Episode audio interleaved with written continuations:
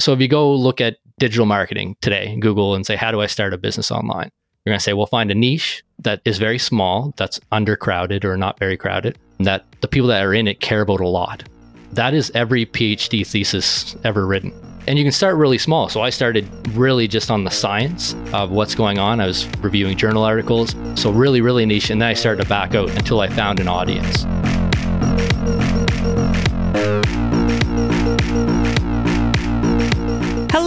Welcome to another episode of Academics Mean Business. This is your host, Dr. Lindsay Padilla.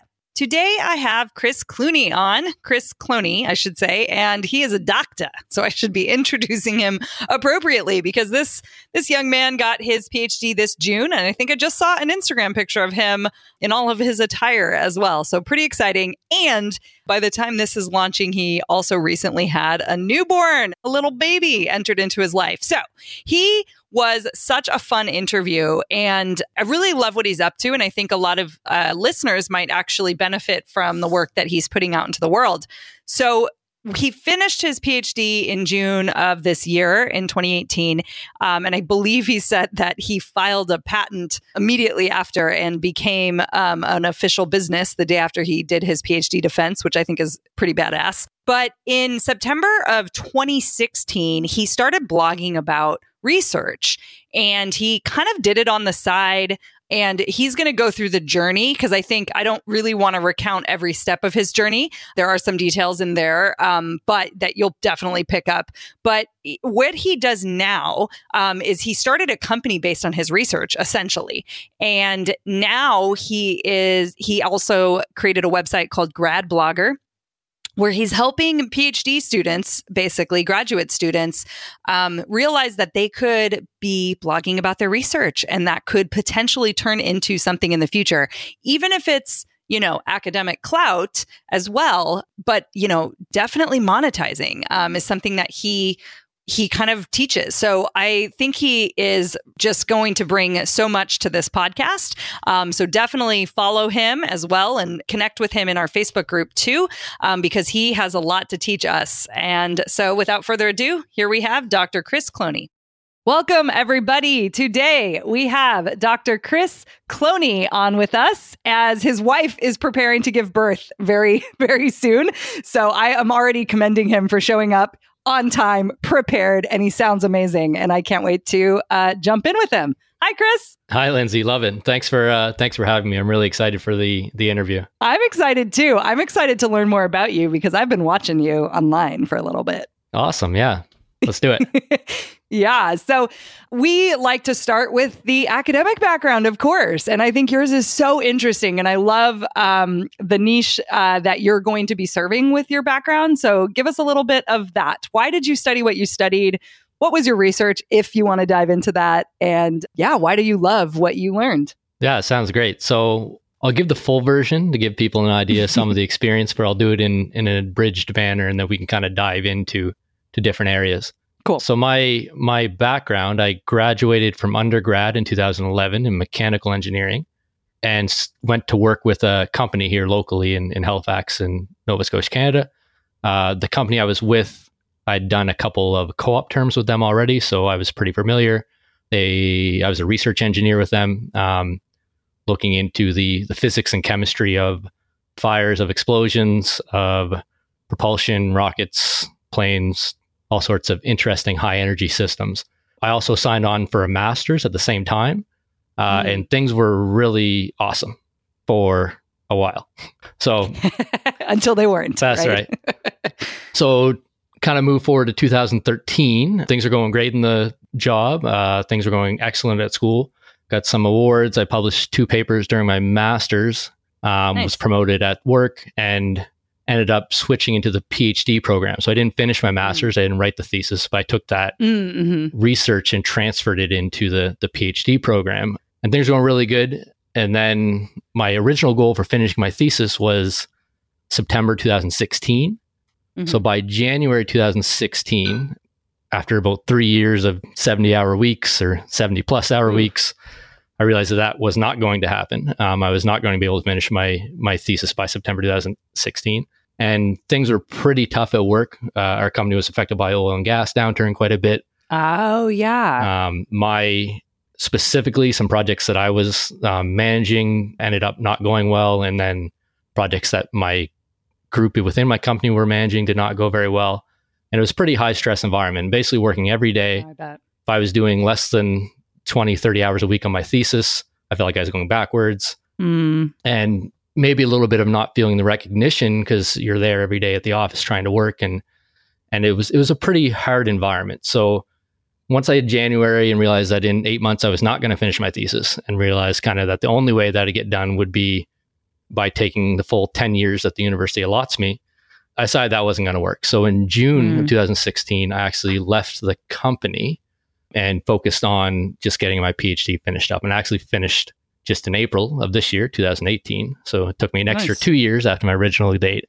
What I did do in that time is I actually started blogging about my research. So even before Mm. that, I, I, I was always really interested in entrepreneurship.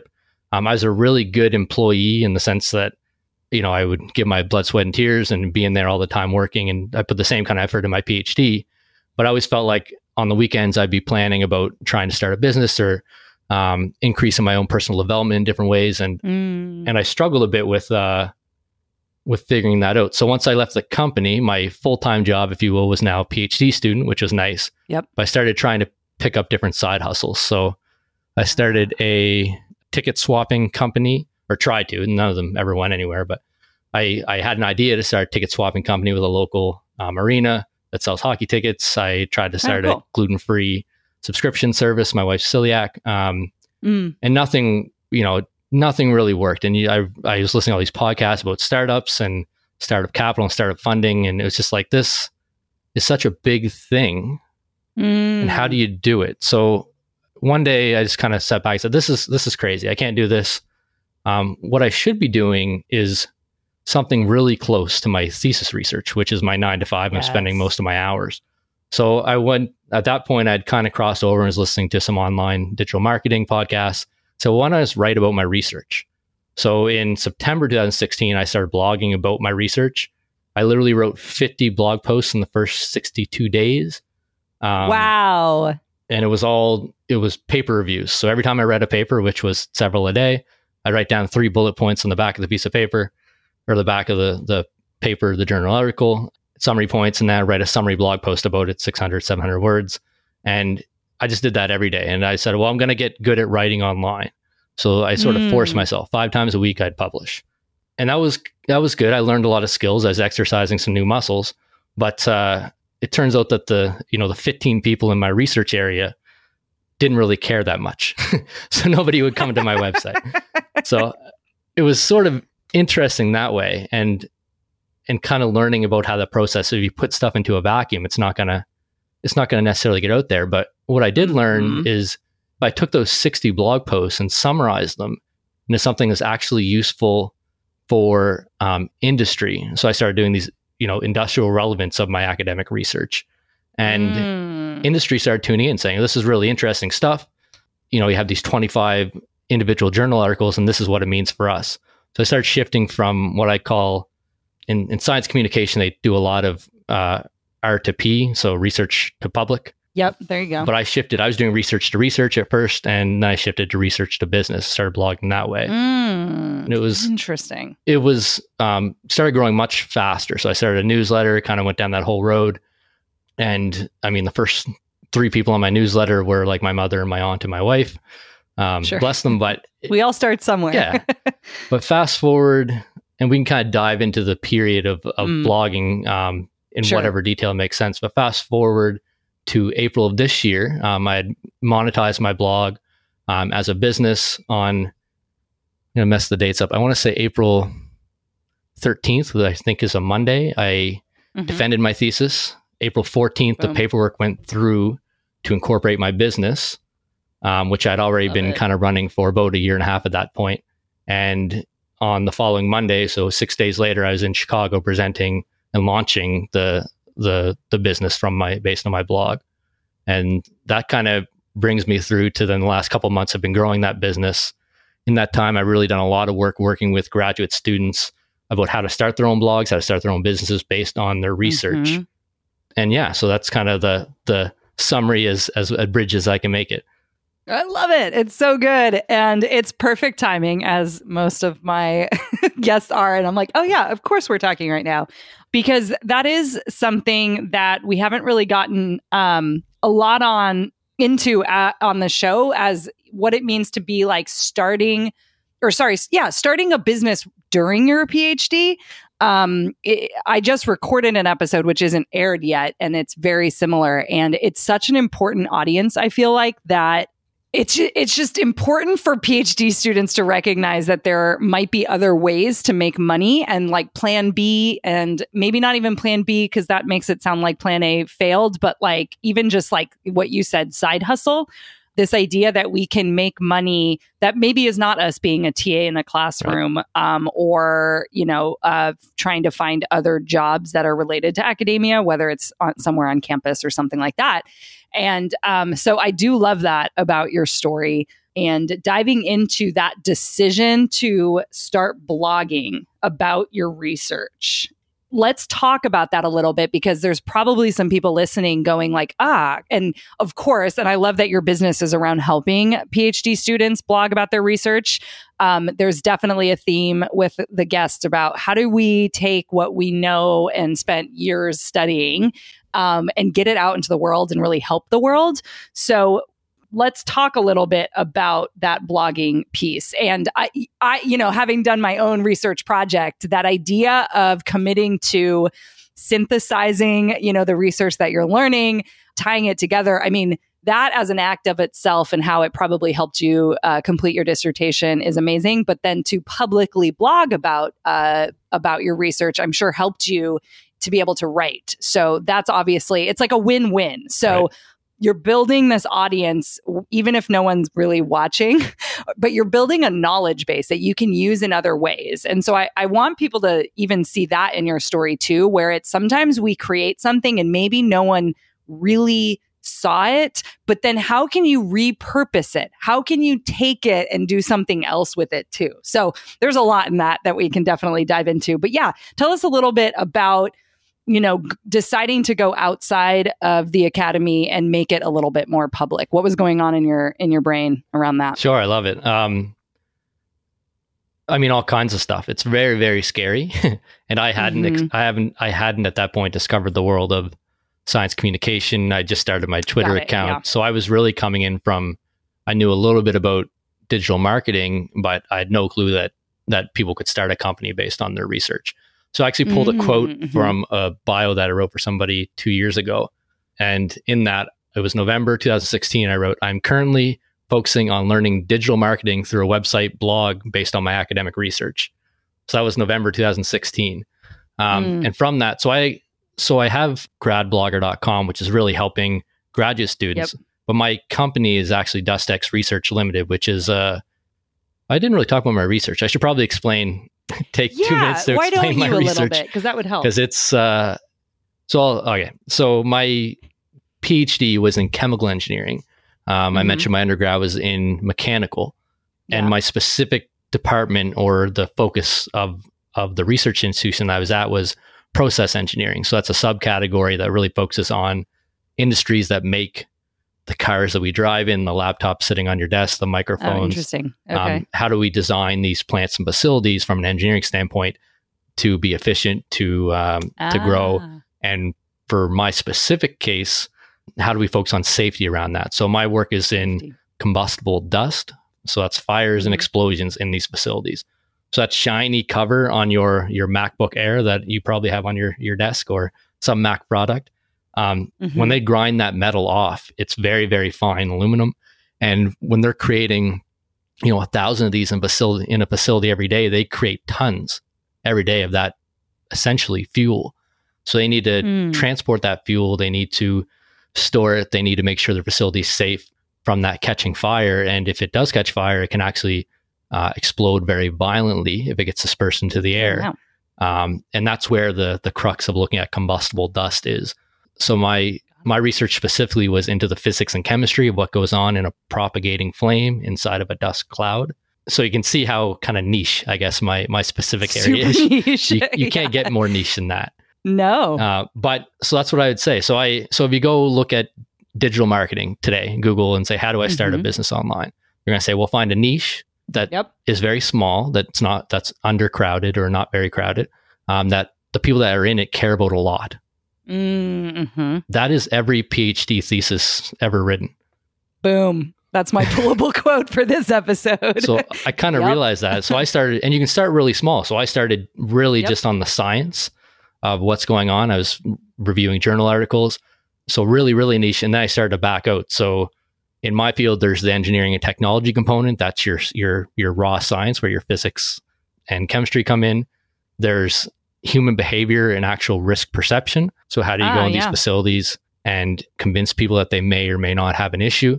And then there's actually a big Mhm. regulatory component and best practices. So how do you Yep. design engineering best standards? How do you design regulatory systems in North America and elsewhere in the world?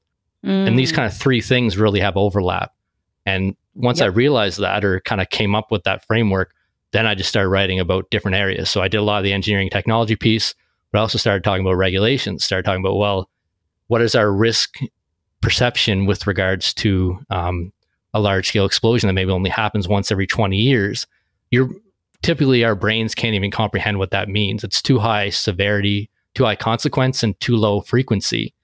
Um, if Mm, you yep. if you're into like uh, Nicholas Taleb, it's it's a black swan. You can't your brain really normalizes to those not happening. So there's some risk perception issues there.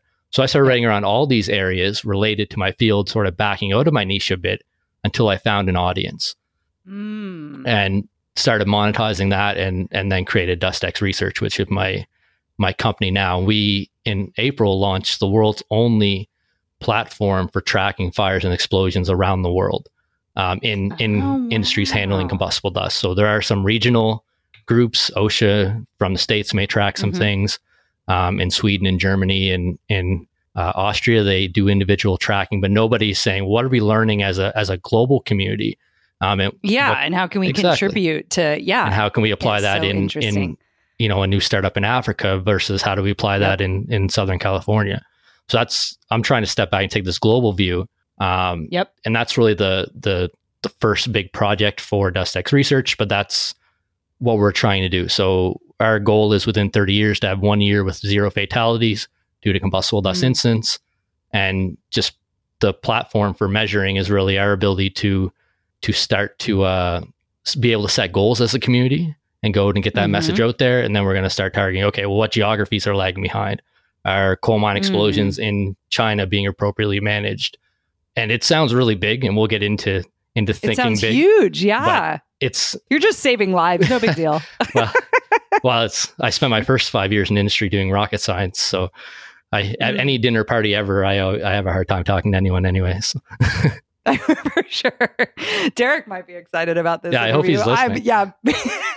Me, I'm like, okay, sure. Um, no, but I love it. And I think what's cool about this podcast is there's been such an evolution. And I know you were just telling me that you've listened to a lot of them somewhat recently. Everyone, And yeah, and I like my guests, like as it expands just this network of people, I feel like I'm doing something similar. I'm connecting a bunch of people who are doing this and no one's quite named it. And it's like, wait, how can we collectively use this knowledge to inspire people to, yeah, you know, now you have a responsibility to change the world of safety around your research because you're the academic who's like, okay, I'm going to go and take this outside of the academy. It doesn't need to stay into a classroom. And in fact, I can go into industry with this knowledge and help people.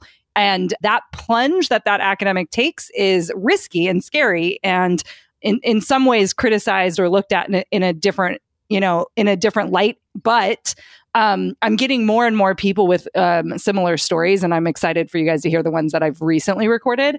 But yeah, so here uh, what i'm feeling like as you're talking is i'm like okay so wait let's back up to that part where you mentioned the idea the audience we we quote unquote found the audience to sell Right. to what um what did that look like so you you found you you started basically putting content out Yep. there if if i'm yep and then people started uh, reacting to that content and then you noticed a pattern is that pretty much yeah. So every, most people I talk to try to come up with an audience first, and that can work, but it's it's better that that can work if you do it quick. And I'm all right with people doing it if you do Mm. it quick. But if you're taking more than a week to figure out your audience, then just just pick somebody and start. Which is worth it. because a lot of people take six months a year and then never get started. Mm. And if I had done that, I would not have been at the position to launch a, bus- a business the day after Mm. my Mhm. my thesis. Um, and I probably wouldn't be here today. I'd be in, in industry working instead of running my own company. Yep. So Yep. get started in the science communication world, and especially grad blogging, graduate student blogging. There's this perception about again research to public, and that's a really important thing. And I don't want to Ah, downplay yes. it because a lot of people spend a lot of time trying to communicate the um, you know global warming or vaccines or these all these high Yep. ticket items that we need Important to do stuff. really Yeah. important. But there's also other places. So researcher to researcher, Ah. a lot of your audience would come into that. How to's about Mhm. How do you write a thesis? How do you do specific Mhm. scientific if you're if you're in a lab and you're doing this crazy experiment that you know only five people are doing in the world, blog about it. People are gonna love reading that. Yeah. Um, and they'll be Mhm. really interested in tuning in to that. So researcher to researcher Yep. and then research to business. Yep. So and and people that maybe do research to public may kind of criticize that um, you're copying out or something. Interesting. But I'll I, I give an Mhm. example. Just a few weeks ago, I had a government official from a country in the Middle East email me and ask for guidance on how they should rewrite their standards g- regarding combustible dust. So that has a, a, an effect on their. And now I can't. I didn't give him guidance. Um, I sure as heck didn't charge anything, but I did. I did Yeah. send him the right direction to here's who you could. Here's the people I think that are the best in the world to help you solve this problem. Mm, Um, mhm. And that's really important. We with And you're a bridge. I'm a bridge. You're essentially a bridge. Yeah. um, I am trying to form this global community for us to be able to communicate more effectively.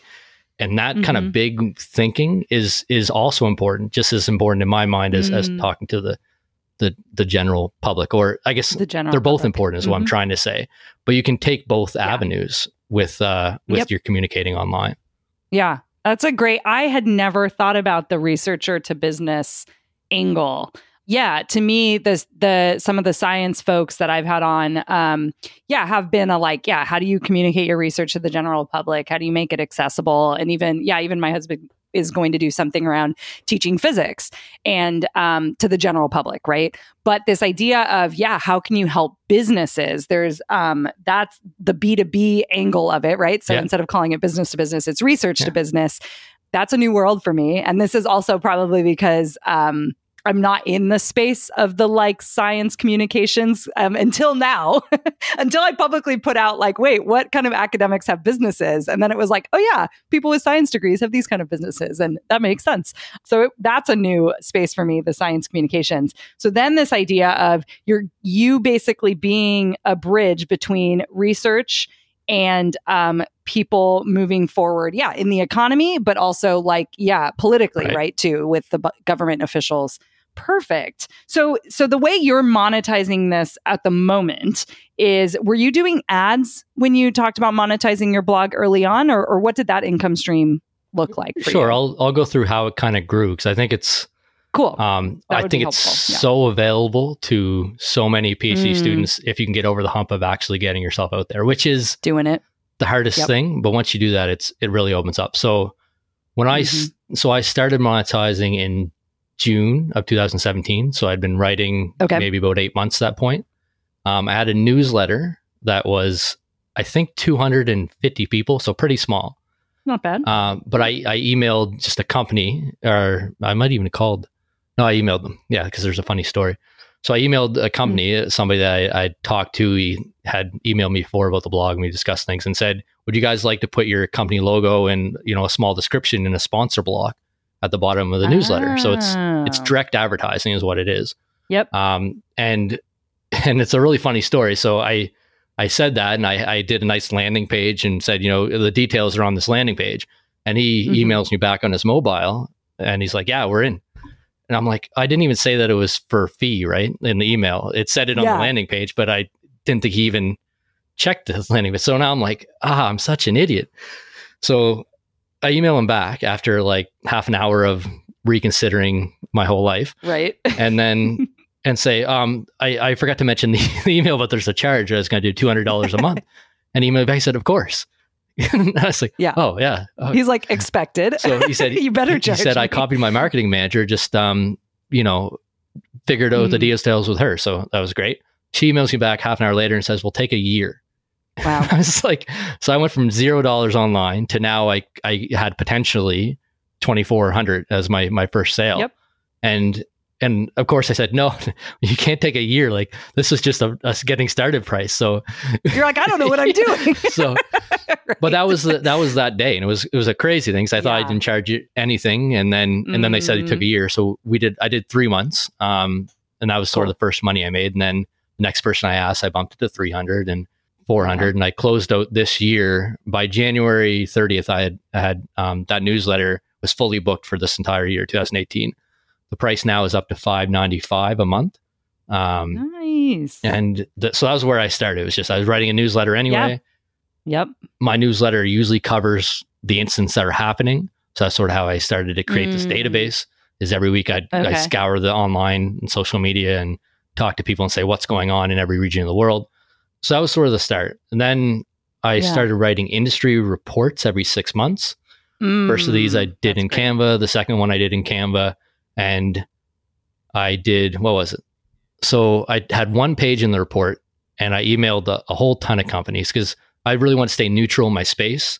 Well, that's what I tell people. Sure. I probably was just really scared to ask for too much money from any one person, but that's that's something Mm. we got to get over anyway. But I had one Yep, page yep. and said $150 to put your logo on the page, and I emailed 15 companies, and 15 out of 15 said yes. Oh, dang. That means you're onto something, or it's too cheap. Well, it, it, it, both. uh, Both. but it was it started I, I mean it was my side hustle and I was um I Yep. was you know doing this evenings and weekends kind of thing and it was just an interesting way to get started and that report now is you know I, I hire a designer now and and we work together to make something that's really nice it's 35 40 pages and it's sort of like a magazine as advertising in it um, throughout and that's really a big revenue generator for the business Mm. Mhm. and then this incident database, the platform that we've been developing at dustsafetyscience.com, which is the, the new website for, for DustEx research, we Mhm. take direct advertising in there. So we call them, if you become a member company of Dust Safety Science, then at first you get included in a directory, you get included in these industry reports, uh, descriptions, bios about your company and some of the products and that. But moving Mhm. forward, we're, we're going to create the world's best research resource for this. So if you want to know I'm getting into some technical details of my field. But if you want to know about explosion venting, explosion suppression, um, doing dust, doing hazard analysis about your systems, if you need consulting done, this online resource that we're now developing through creating this research company is going to be the best resource comes up online. So these companies want to get out in front of it and be able to advertise directly to the to the end consumers of it.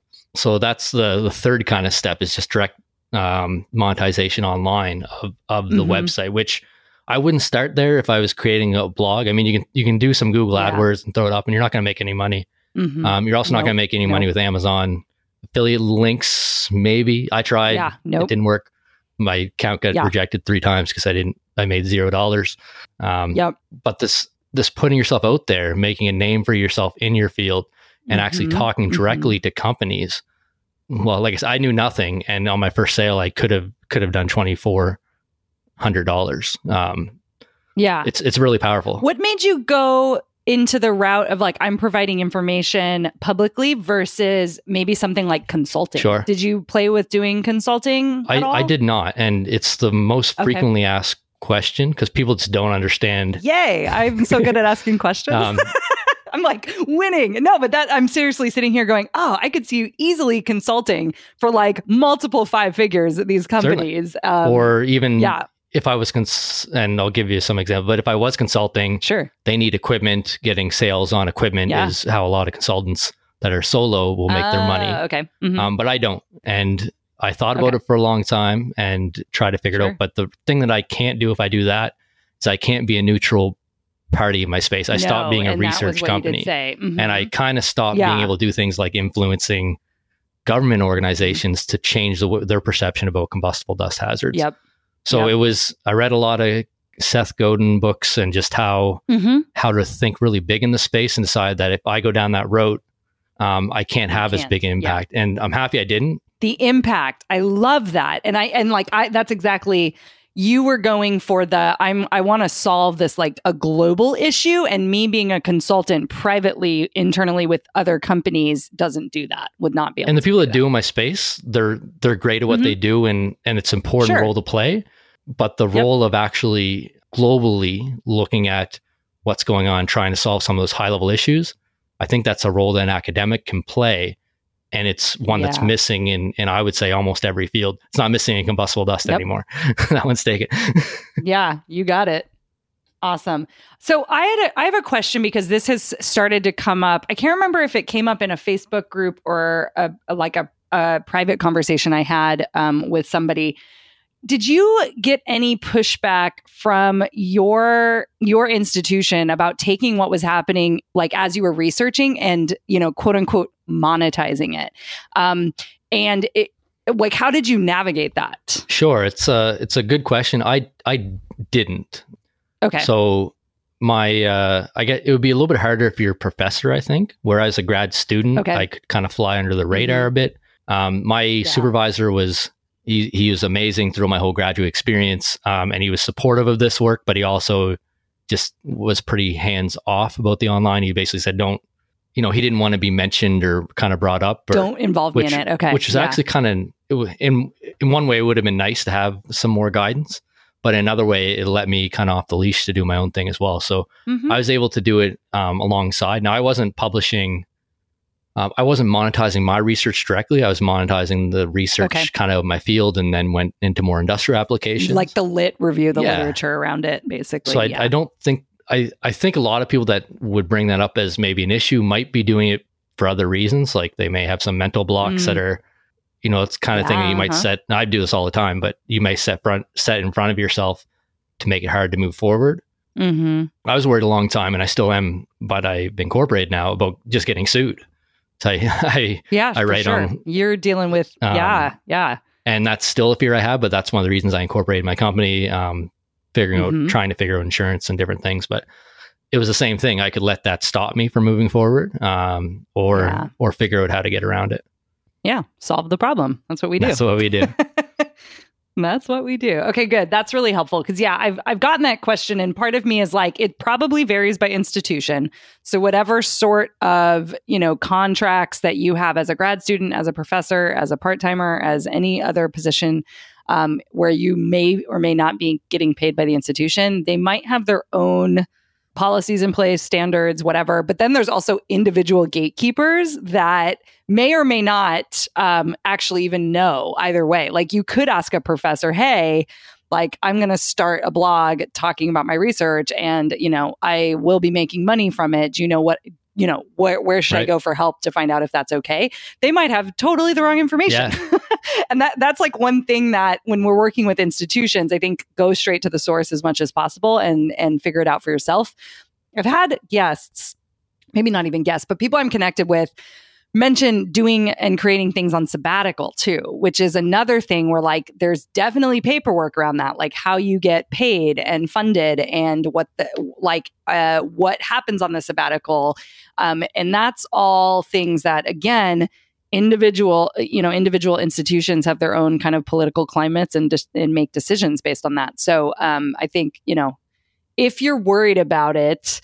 Um, checking with people potentially that might know the answer, but then also just going to any source you can possibly find on campus that has some of that documentation. I was even thinking from like a, yeah, a social science perspective too, like IRB and like the institutional review Right. board. Like I don't know if there's language around any sort of can you use the data that you find in some sort of monetized thing. I I just saw an article published I don't know, want to say like the Chronicle or something about a school preventing faculty from using any curriculum that they create like anywhere else or Yeah. something like that and it's like it's getting a red flag and so there is there are weird nuances that we should be thinking about um, because in many ways we do kind of give over a lot of our power to the institution and so just like being careful of that but i also appreciate how you're bringing up don't also use that as a block as to a reason why you can't Yeah, you just got to find a way around it. Right. You, you got to read your contracts. I mean, same as when I Yep. was working with the company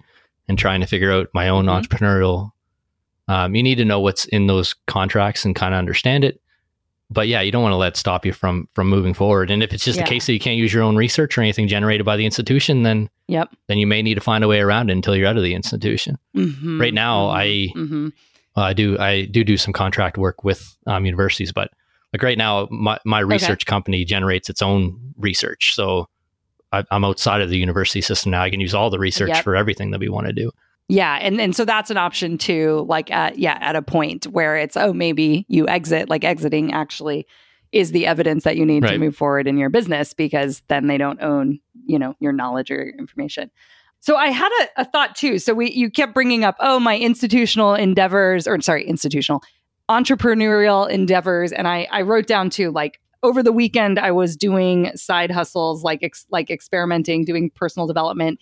Did you know you wanted to start a business? Has that always been a part of you and like the impact you wanted to have on the world or were you thinking you would go into industry? Tell us a little bit yeah, I love that. this question and and it's so interesting because I, I, do listen to a lot of podcasts. Um, mm-hmm. as you mm-hmm. can probably tell by getting through three years in a few weeks. What are some of your favorites? Like, because I do like you know exposing people to uh, to ways to learn sure. about business and um, personal development. When I started, it was with Foundr Podcast. Um, that's sort of what got me to the entrepreneurial mm. side. That's why I say love it. At the it. if you've heard me say that in the the uh, podcast so far, that's uh-huh. because um, Chan and the, that podcast always says it. Um, Smart Passive Income, I've listened to all 320 episodes. Um, I'm also a member of some of the courses now that Pat Flynn has come out mm. with. Um, and then anything really to entrepreneurship uh, or anything to do with, with blogging online. So I do listen to um, Leslie Samuels, Become a Blogger. And then I, I listen mm. to anything, any of the Katie Linder's podcasts on academic side is really good. Your podcast is yep. great. Uh, Hello PhD to kind of get a pulse on how PhD mm. students are feeling. Um, Mm-hmm. Those are kind of the ones that are coming to my mind right now.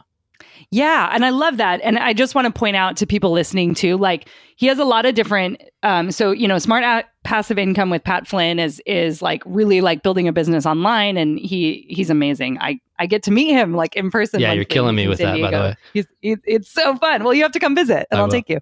Um, yeah, and he and he's also just like such a great human, which I always love when you meet these people who are just like larger in life online and um, you know just making amazing money, and you're just like whoa, and then they're just humble, down to earth, want to help people. Yeah, he's that guy. And then yeah, and then so then I see you're doing research on getting in the mind of people who you want to help, which is um, getting re, you know PhD students and to get their research and and start blogging. So you're listening to things like Hello PhD. You're listening to to me, Katie Linder, and people like, oh, what are these other academics yeah. who are you know making kind of the same decisions? So that the idea of using podcasts as like a little bit of market research, a little bit of you know teaching and learning, right? This is how we learn. Um, I think it's a great, great, great idea for like starting a business um, or or starting a new venture a great source to learn how to do that and to study your audience yeah i totally agree and i so I've, I've DustEx research. I recently launched gradblogger.com, um, which mm-hmm. is a great name, by the way. By the way, like I always get so amazed when like those domains, like, oh wow, that's that's not taken. Nice. Well, I, I bought it a while ago, and I've I've struggled oh, with the name go. a bit, well, but I go. think that's what we're mm-hmm. that's what we're going with. I'm really excited about it.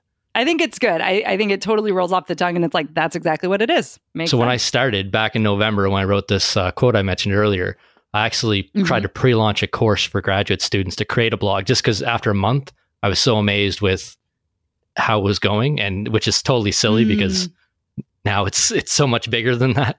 But I was so amazed that I actually tried to pre-launch just a course um, doing one of the like a pre-beta launch. I actually had two students sign up and then I didn't really go through with it. I didn't feel like I had the time and it wasn't the way I wanted to launch that course. Then mm. in January 2016, I was going to create a website focused on because now things are really taking off. I had actual people coming to my blog mm-hmm. and I actually had some mm-hmm. job offers. Um, but when I graduated, and I was like, wow. this is amazing. Every grad student has to do this.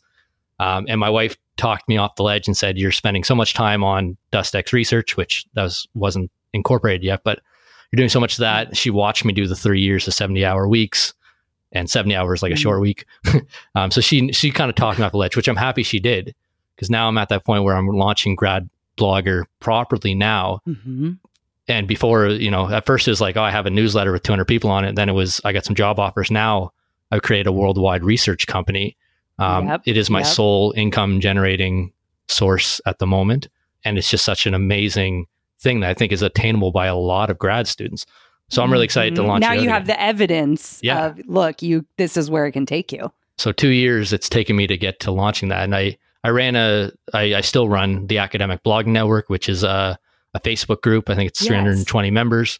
Um, and it's really about graduate students and and researchers in general, Mhm. um, just just chatting about you know the problems they're having, tools that they Yep. need to use, thought processes, mental things. I just use that as a sounding board. I actually, when I when my wife said you can't start the website, I said, well, okay, I'm going to start this Facebook group just so I can start Boom. talking to people. Mhm, mhm. And you know, I do Facebook lives on there every Friday. I think I'm on week 30 or week 28 or something of that. It's a good way for me to practice too. And now Yep. I have so much bigger knowledge base to launch launch out to grad blogger. hmm I love it. Yeah, and there there's a lot of um a lot to be learned from that process, and I feel like yeah, man. One thing I love about this podcast is. You know, I have some people that are at this very, very beginning of starting a business. Um, and then I have people who are a couple years in. And I do love highlighting the evolution that business takes. And that, in fact, you know, taking those initial first steps um, are so important to get out of our head about it, especially from an academic perspective. Like, not overthink it. Not we don't have to have a PhD in entrepreneurship to be allowed to do this to run a business, um, but that every choice we make along the way is just like a learning process for us. And so, in your story, I hear like. You know, sometimes it might not feel right, even though you're reading online about how starting a course will make you a bajillion dollars, which is great. And then you feel into it, you launch it, and then you're like, you know, this actually isn't the right time. And then looking back, you're like, yes, everything happened for this reason. This was always the path because now I have even more information to teach people. And so, um, but you at least took steps. I love so it. I don't. Yeah. So I, I also want to like highlight that the story isn't about how you didn't launch it and then did nothing. Um, it- you know, and and were sad about how many people you got or felt like you couldn't support them. It was more like, oh, there was all this other experience to gain, so now you can even more properly support and help people and you know be an inspiration for them as well Yeah, I agree. I'll give you another story. So I I've done this a, a bunch, and that's the biggest. If anybody can take anything away from this Mm, podcast interview, would be that you should. Well, maybe maybe you're even treating it like the experiments you run every day in your research Mm. lab. Um, but you can you're allowed to experiment. It's so scary. I when I was trying to monetize, I had my newsletter monetized, but I don't think I had my instant report. Um, I actually picked 15 people from my newsletter that I knew I had talked to directly before and emailed them about a information product. Um, about every week, I would send them images and information that they would need to present uh, combustible hazards out to the world. So I knew these 15 people were involved in doing presentations. At least, I think my criteria was at least three a year. And would it be helpful to you to have this every month? And it was a pretty crappy idea because nobody was going to buy it. But I, I did it. I wrote the email. Uh, it was the same email for 15 people, but I just changed their name. And I just sat there and closed my eyes and pressed send. And the feedback I got was amazing. mhm. Um, and I didn't do it. But if you exercise that muscle of getting over that being scared part, um, which I'm still terrified every every time, like every Sure. Facebook Live I do, this podcast interview, but like Pat Flynn says in his podcast, is that's a sign that you're doing something good. So if you can be The afraid and then Mhm. dive into it. Some of those people that I emailed about that information product, um, I still have great, you know, they're that only helped foster the relationships we Mm. have within my community today. Mhm. Nothing bad has come from it. And Mhm. although you feel every day like somebody's probably going to say you're an idiot, no one's actually said it to me No, yeah. after two years. There you go. I love that. And I part of me, you know, likes to compare it to this like the notion of academia too. Like I think constantly in academia we're critiqued. I mean, it's part of it, right? It's part of what research is, is like, okay, this is how you do it better. This is how you do it better. Or um, you know, this didn't work. And so now we have to try this. But sometimes we're looking for that out, that like outward validation in academia, but like in the business world, often we aren't met with a lot of critique and that the thing that we're sharing is met with like oh this is awesome in all of its imperfection and not perfectness of, of what you're creating it's still awesome and people love that. There's like some authentic real uh, relationship we can create online with like social media and all this stuff and so when we kind of reach out to our audience it's it feels one way in a given moment but we're often met with just like, oh, thanks for sharing that. And we are super critical because that is our brain. We've been wired that way in so many ways and trained, right, um, in our programs to really be thinking about critique and where is, where am I, you know, doing it wrong. Um, yep. And the business world, while you know, yes, there's a lot of things that are going that go wrong, but like it's not met with that same level of oh, um, I guess like judgment or something. I'm I'm trying to like figure out what exactly the wording is, but yeah, yeah, the feedback's just different. Yeah, um, there you go. it's different, and it's it has a lot of the same elements. The self critical imposter syndrome that's sure. all there because that's not um, not only isolated to academics. That's no. just a human condition. Yep. But it is it is different because the feedback's different. The mm-hmm. the mechanism's different. Somebody shutting you down from a journal is different. In business, most people aren't going to say um, no or like that's mm-hmm. like a really dumb idea. They'll it's just either they buy or they don't buy. And if they don't buy, it probably means that it's not the best idea. Yeah. But that's the feedback. And but you yeah. can start digging in. So well, can we have a conversation about that? What do you like? What do you not like? And there's some key questions you can ask mm. um, to really start to learn that. Or you know, or create a Facebook group about it and then just start asking people. Like mm-hmm. there's there's so many other ways you can go about getting that feedback that it's it becomes really powerful if you're just willing to put yourself out there. Yeah.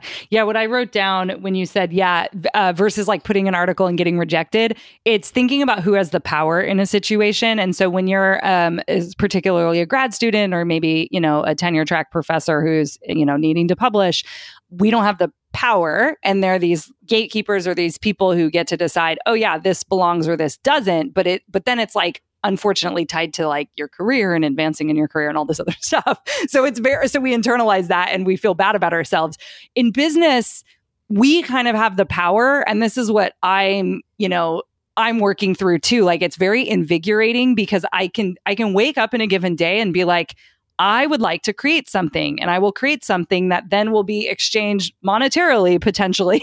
um, but like I get to decide. Like I'm not waiting for a paycheck from the school you know, I had a lot of freedom in my classroom, but like you, you are beholden to like a time schedule and to different people on campus. And, and, and when you have a business, it's you, man, you know? I love it. Yeah. And so who has the power is like, you can wake up and say, I'm going to do this differently. And you control that. Whereas, yeah, I think a lot of the power in the institutions often isn't in the hand of the person getting critiqued, obviously, to, to like make a big difference or change. And a lot of it is super subjective, but then negatively impacts your career. Where in entrepreneurship, the feedback comes back, like you said, is, oh, just edit it and you're just a couple tweaks away from this amazing product that people want and that you will be paid for. It's not, you're not waiting for some outside person to decide if it's good enough or not. It's like the public or the consumer or the buyer. Yeah, I love it. It's uh, yeah. really, really powerful. And what I will add to that, because mm-hmm. this is kind of my my message, is as a grad student studying something going so deep into it, mm. you're perfectly suited to start to test the water on what that looks like. Mm. And you can do it as a side hustle. You can do it just by science communication of your research you can do it at conferences and just by going and talking to people, but you can start to test that because as a grad student, you don't necessarily need the money. Um, mm. You you at least have some stipend, so it's not like you need to, you know, you need to make rent. Maybe you do need to make rent, but that's mm-hmm. a that's a different thing.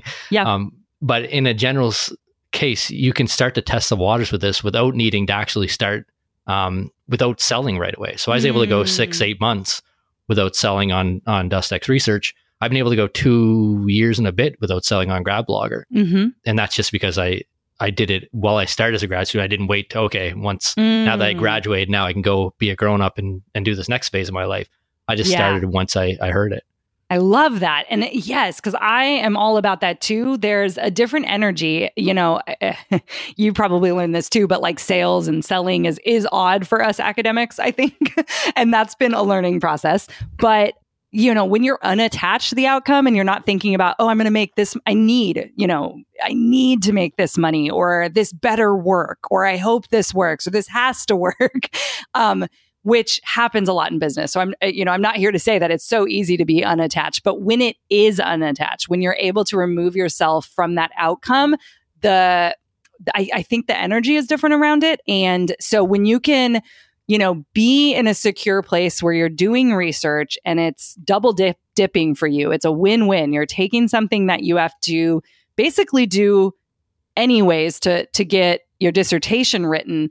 And then you are publicly doing it, and that you could potentially fall back on a side hustle or, um, you know, yeah, get job opportunities because now people know what you're doing, which is something academia does not teach you. There's no conversation around what you should be doing as a PhD student. Um, you know, not there's not no, I shouldn't say that because that's probably not true, but like very it's, limited. It's very limited and you have to go out and find it. It it wasn't happening in my institution. It was happening online and I would have to stumble across it, right? Or or start to question it. And so our professors that were teaching us, you know, they are from a different era as a student in many cases. And so they didn't realize um, I think our opportunities are different you know obviously with the internet but but that public information right? And as yeah. an option. And then you're not it's not necessarily a plan b. It's just it's another income stream down the line. Even if you decide to you know be a full-time professor or get a job in industry.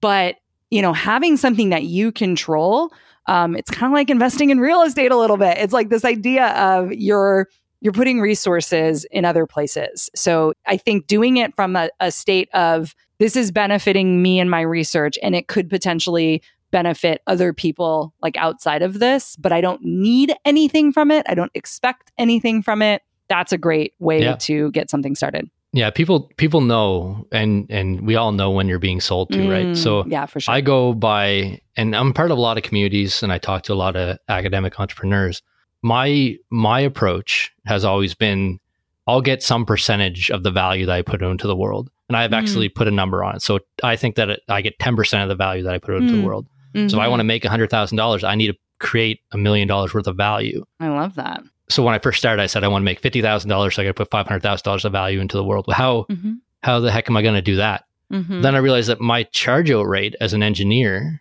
not what I made, but what my company would charge me out at nominally I can't say the actual number because it's kind of confidential stuff, but let's say mm-hmm. it was $350. If you take that and multiply by 50 weeks by 40 hours a week, mm-hmm. I actually created something like $525,000 worth of value into yeah. the world as an engineer the previous year. I said, well, mm-hmm. I just need to create as much value as I did last year. And if I can take home 10% mm-hmm. of that, then, then there's my, my 50,000 for that year. Now it didn't work out that way. I, I made less and, and I delivered a lot less value than 500,000, but I've learned now how to start to think thinking that it. way. So that's how I get over the, yeah. the fear of selling. But if you need to, if you need money today, it's hard to do that. Mm-hmm. So you mm-hmm. you might need to pre-launch a course. You might need to do a beta launch where you're taking money before you create. And that's all great. It's just a it's a different mindset that you need to go into doing that. And kind of like with the with Gradblogger and the Facebook group, I've now have two years of putting information out there. Um, yep. I've done you know 30 Facebook lives. I've helped people. I've tried to do some small coaching and stuff, and it's all I'm, I'm not doing it so that I can get paid in the future, but mm. I'm doing it to mm. make a change in the world. And mm-hmm. I know mm-hmm. that that's going to start coming back. Mm-hmm. So I don't, yes. in my business, in DustEx research, I try not to sell now. If a company, like if I get to the point where I'm asking somebody for direct advertising and they're kind of on the fence, mm. I try to just tell them now. I say, okay, well, it's great. Um, if you are interested, if somebody else in your, co- company is interested, let me know.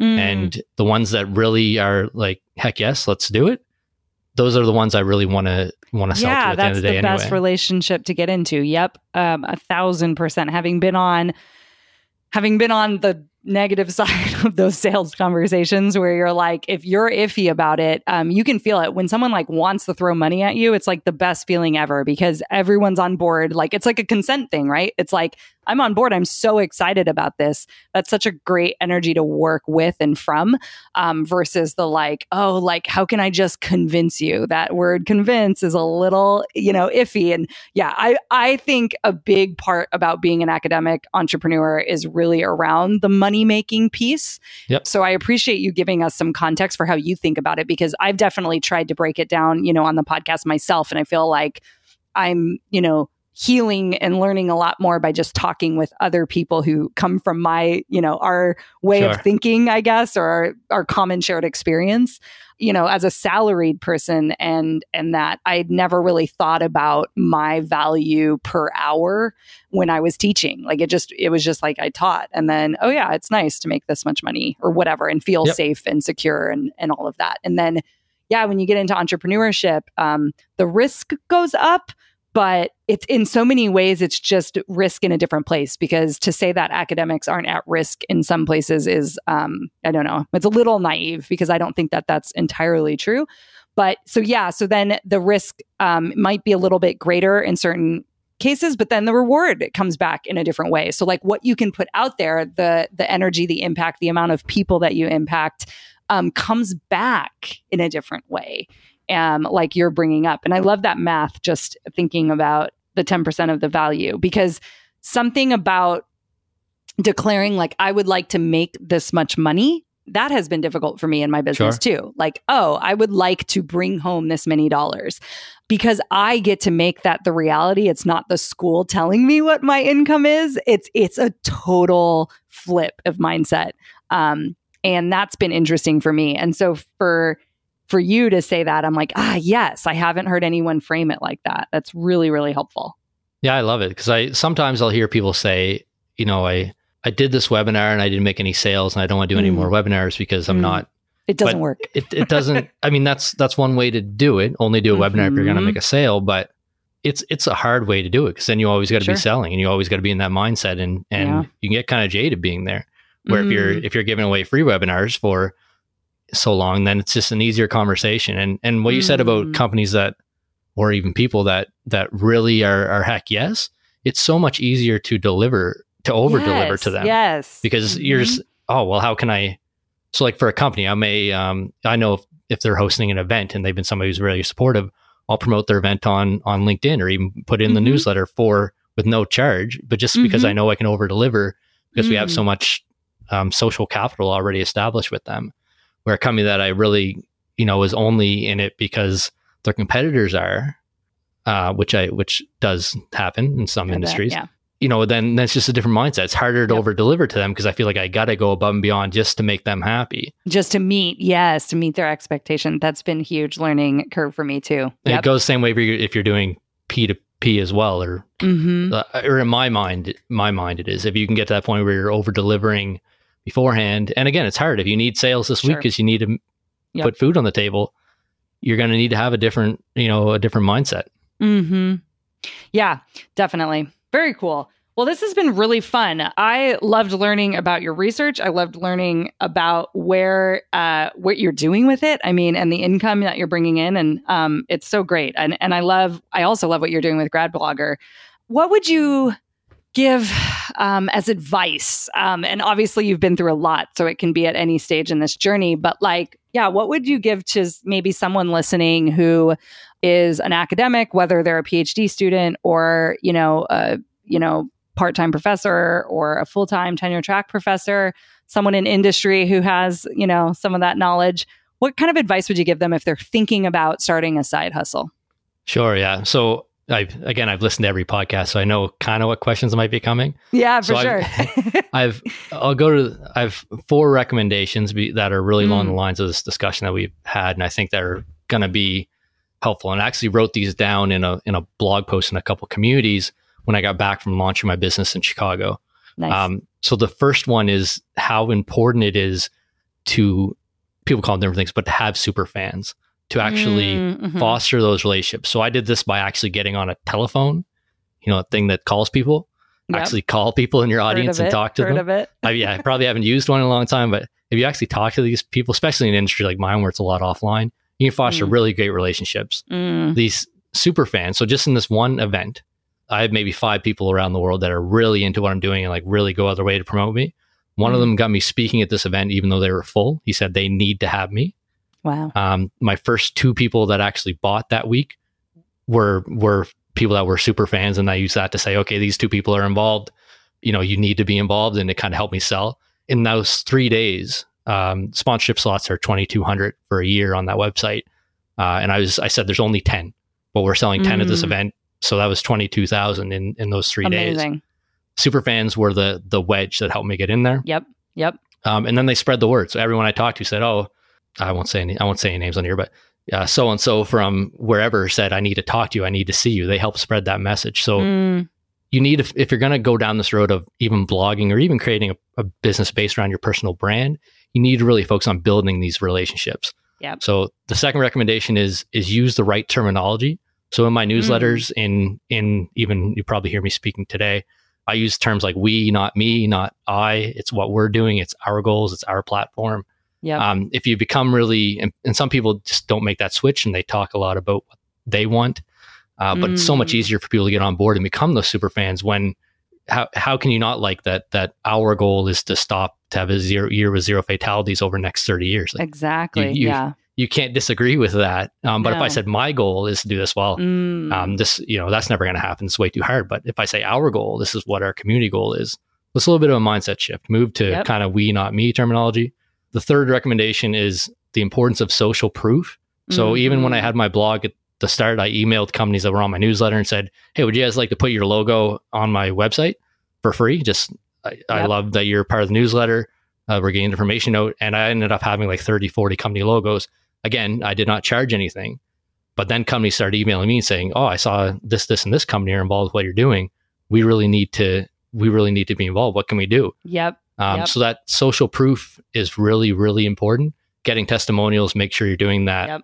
really powerful and then the last one i'll kind of leave on because there's a lot of recommendations but don't dial back your message so Mm, in terms so before i went to this event um, i read tribes by seth godin twice and mhm. it pulled me back from the edge because I, I didn't i thought well i'm not going to say that my goal is zero fatalities for the next 30 years i'm going to dial it back to a softer message and after i read his book twice in a row i said no it needs to be remarkable people need Yep. to be discussing it so i'm going to go really big and my presentation was unlike i mean not like skill wise like i delivered it really well which i hope i did all right but just in the message I, I basically said here's what my message is as a global worldwide system that we can do as community um, that's Mm. never been done before. And, and just Mm. kind of like you were saying, when how big it is, if you if you pick those messages, and you're gonna have to read, you're gonna have to read Seth Godin's book if you want to stay on topic. Is this so hard? Like I Mhm. really want to dial it back, but if you actually go and and focus on being remarkable in your given industry, trying to be the best, trying to do the biggest things, and stay on that and can stay on that track, it's really powerful, and it can change you know your life, it can change your industry, it can change your research field.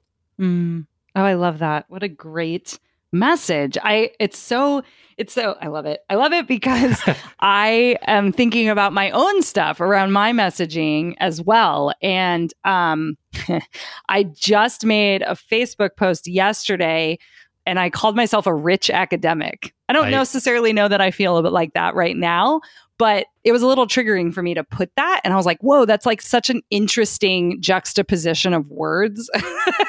like there's such a play there. And I'm like, oh, this would make a lot of people really uncomfortable. But often doing that is actually why the message is so powerful. And then I tied that to I want to pay off my student loans with like my business. And if I publicly do that and make this spectacle of it, it will be it's challenging like a very uh, it's challenging lots of stuff but it's like a bigger thing. And so that just happened for me personally like my own like personal brand and like it's not necessarily my whole global message like yet but that was a shifting point for me where i actually was like ah, i feel like a little uncomfortable posting this but then i'm like oh yeah that's exactly why i should post it.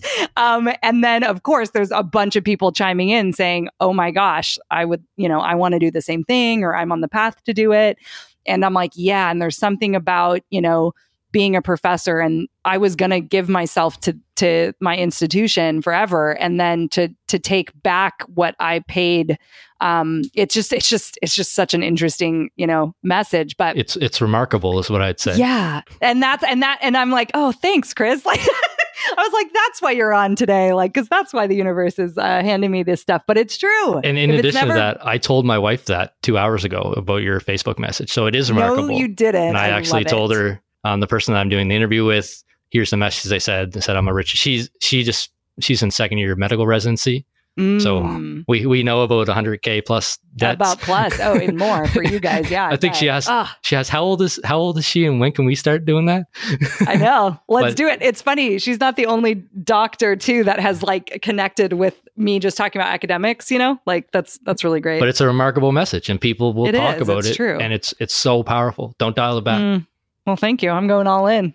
Heard right here. I got Chris's permission. So, uh, but I did. It felt like that, and I appreciate that. And whenever it feels like you get permission from people that you know, amazing guests, people doing really cool stuff, um, just know that like that means like, yeah, you're doing something big too, man. And it, it feels really good to connect with people like you. And so, thank you for sharing your story because it's huge. Love it. I really appreciate it.